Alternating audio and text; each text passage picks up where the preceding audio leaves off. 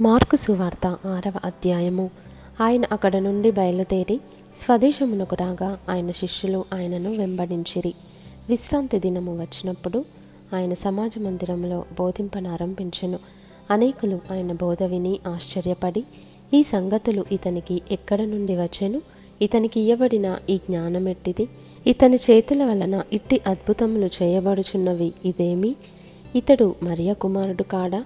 ఇతడు యాకోబు యోసే యూద సీమోను అనువారి సహోదరుడగు వడ్లవాడు కాడా?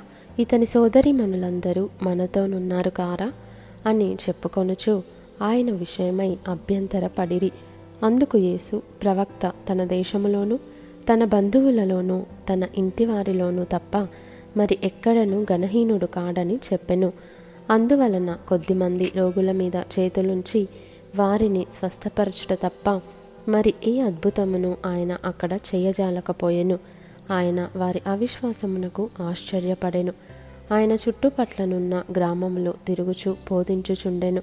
ఆయన పన్నెండుగురు శిష్యులను తన యొద్దకు పిలిచి వారిని ఇద్దరిద్దరినిగా పంపుచు అపవిత్రాత్మల మీద వారికి అధికారం ఇచ్చి ప్రయాణము కొరకు చేతికర్రను తప్ప రొట్టెనైనను జాలెనైనను సంచిలో సొమ్మునైనను తీసుకొనక చెప్పులు తొడగుకొనుడనియు రెండంగిలు వేసుకొనవద్దనియు వారికి ఆజ్ఞాపించెను. మరియు ఆయన వారితో ఇట్లనెను మీరెక్కడ ఒక ఇంట ప్రవేశించెదరో అక్కడ నుండి మీరు బయలుదేరే వరకు ఆ ఇంటనే బస చేయుడి ఏ స్థలమందైనను జనులు మిమ్మను చేర్చుకొనక మీ మాటలు వినకుంటే మీరు అక్కడ నుండి బయలుదేరినప్పుడు వారి మీద సాక్ష్యముగా ఉండుటకు మీ పాదముల క్రింది ధూళి దులిపివేయుడి. కాగా వారు బయలుదేరి మారుమనస్సు పొందవలెనని ప్రకటించుచు అనేక దయ్యములు వెళ్ళగొట్టుచు నూనె రాచి అనేకులకు రోగులను స్వస్థపరచుచూ నుండిరి. ఆయన కీర్తి ప్రసిద్ధమైన గనుక రాజైన హేరోదు ఆయనను గూర్చి విని బాప్తిస్మమిచ్చు యోహాను మృతులలో నుండి లేచి ఉన్నాడు గనుక అతని అందు అద్భుతములు క్రియారూపకములగుచున్నవని చెప్పెను. ఇతరులు ఈయన ఏలియా అనియు మరికొందరు ఈయన ప్రవక్త అనియు ప్రవక్తలలో ఒకని వలెనున్నాడనియు చెప్పుకొనుచుండిరి. అయితే హేరోదు విని నేను తలగొట్టించిన యోహాని అతడు మృతులలో నుండి లేచి ఉన్నాడని చెప్పెను. హేరోదు తన సహోదరుడకు ఫిలిప్పు భార్య అయిన హేరోదియను పెళ్ళి చేసుకొనినందున యోహాను నీ సహోదరుని భార్యను చేర్చుకొనుట నీకు న్యాయము కాదని హేరోదుతో చెప్పెను గనుక ఇతడు నిమిత్తము యోహానును పట్టి తెప్పించి చెరసాలలో బంధించి ఉండెను. హేరోదియ అతని మీద పగపట్టి అతన్ని చంపింపగోరెను గాని ఆమె చేతగాకపోయెను ఎందుకనగా యోహాను నీతిమంతుడును పరిశుద్ధుడునగు మనుష్యుడని హేరోదు ఎరిగి అతనికి భయపడి అతని కాపాడుచూ వచ్చెను. మరియు అతని మాటలు వినినప్పుడు ఏమి చేయను తోచుకపోయినను సంతోషముతో వినుచుండెను. అయితే తగిన దినమొకటి వచ్చెను. ఎట్లనగా హేరోదు తన జనన దినోత్సవమందు తన ప్రధానులకును సహస్రాధిపతులకును గలిలయ దేశ ప్రముఖులకును విందు చేయించెను. అప్పుడు హేరోదియ కుమార్తె లోపలికి వచ్చి నాట్యమాడి హేరోదును అతనితో కూడా పంక్తిని కూర్చున్న వారిని సంతోషపరచెను. గనుక రాజు నీకిష్టమైనది ఏదైనను నన్ను అడుగుము. నేను నీకిచ్చేదనని ఆ చిన్నదానితో చెప్పెను. మరియు నీవు నా రాజ్యములో సగము మట్టుకు ఏమి అడిగినను నీకిచ్చేదనని అతడు ఆమెతో ఒట్టు పెట్టుకొనెను. గనుక ఆమె వెళ్ళి నేనేమి అడిగేదనని తన తల్లిని అడుగగా ఆమె బాప్తిస్మమిచ్చి యోహాను తల అడుగుమనెను. వెంటనే ఆమె త్వరగా రాజునంతకు వచ్చి బాప్తిస్మమిచ్చు యోహాను తల పల్లెంలో పెట్టి ఇప్పుడే నాకిప్పింప గోరుచున్నానని చెప్పెను. రాజు బహుగా దుఃఖపడెను గాని తాను పెట్టుకొనిన ఒట్టు నిమిత్తమును తనతో కూర్చుండి ఉన్న వారి నిమిత్తమును ఆమెకు ఈయను అననొల్లకపోయెను. వెంటనే రాజు అతని తల తెమ్మని ఆజ్ఞాపించి ఒక బంట్రౌతును పంపెను.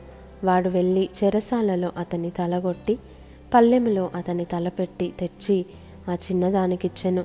ఆ చిన్నది తన తల్లికిచ్చెను. యోహను శిష్యులు ఈ సంగతి విని వచ్చి శవమును ఎత్తుకొని పోయి సమాధిలో ఉంచిరి. అంతటా అపోస్తలు యేసునొద్దకు కూడి వచ్చి తాము చేసినవన్నీయు బోధించినవన్నీయు ఆయనకు తెలియజేసిరి. అప్పుడు ఆయన మీరేకాంతముగా అరణ్య ప్రదేశమునకు వచ్చి కొంచెంసేపు అలసట తీర్చుకొనుడని చెప్పెను. ఏలయనగా అనేకులు వచ్చుచూ పోవుచు నుండినందున భోజనము చేయుటకైనను వారికి అవకాశము లేకపోయెను. కాగా వారు దోణి ఎక్కి అరణ్య ప్రదేశమునకు ఏకాంతముగా వెళ్ళిరి. వారు వెళ్ళుచుండగా జనులు చూచి అనేకులాయనను గుర్తెరిగి సకల పట్టణముల నుండి అక్కడికి కాలినడకను పరుగెత్తి వారికంటే ముందుగా వచ్చిరి. గనుక యేసు వచ్చి ఆ గొప్ప జనసమూహమును చూచి వారు కాపరి లేని గొర్రెల వలె ఉన్నందున వారి మీద కనికరపడి వారికి అనేక సంగతులను బోధింపసాగెను. చాలా ప్రొద్దుపోయిన తర్వాత ఆయన శిష్యులు ఆయన యొద్దకు వచ్చి ఇది అరణ్య ప్రదేశము. ఇప్పుడు చాలా ప్రొద్దుపోయినది. చుట్టుపట్ల ప్రదేశములకును గ్రామములకును వారు వెళ్ళి భోజనమునకేమైనను? కొనుక్కొనుటకు వారిని పంపివేయమని చెప్పిరి. అందుకైన మీరు వారికి భోజనము పెట్టుడనగా వారు మేము వెళ్ళి ఈన్నూరు దేనారముల రొట్టెలు కొని వారికి పెట్టుదుమా అని ఆయనను అడిగిరి అందుకైన మీ వద్ద ఎన్ని రొట్టెలున్నవి పోయి చూడుడని వారితో చెప్పెను. వారు చూచి తెలుసుకొని ఐదు రొట్టెలను రెండు చేపలు నున్నవనిరి. అప్పుడాయన పచ్చిక మీద అందరూ పంక్తులు పంక్తులుగా కూర్చుండవలెనని వారికి ఆజ్ఞాపింపగా వారు నూరేసి మంది చొప్పునను ఏబదేసి మంది చొప్పునను పంక్తులు తీరి కూర్చుండిరి. అంతటా ఆయన ఆ ఐదు రొట్టెలను రెండు చేపలను పట్టుకొని ఆకాశం వైపు కన్నులెత్తి ఆశీర్వదించి ఆ రొట్టెలు విరిచి వారికి వడ్డించుటకు తన శిష్యులకిచ్చి ఆ రెండు చేపలను అందరికీ పంచిపెట్టెను. వారందరూ తిని తృప్తి పొందిన తర్వాత మిగిలిన చేపలను రొట్టె ముక్కలను పన్నెండు గంపెళ్ళు ఎత్తిరి. ఆ రొట్టెలు తినిన వారు ఐదు వేల మంది పురుషులు. ఆయన జనసమూహమును పంపివేయినంతలో దోణ ఎక్కి అద్దరినున్న బెయిత్సైదాకు ముందుగా వెళ్ళుడని ఆయన తన శిష్యులను వెంటనే బలవంతము చేసెను. ఆయన వారిని వీడు కొలిపి ప్రార్థన చేయుటకు కొండకు వెళ్ళెను.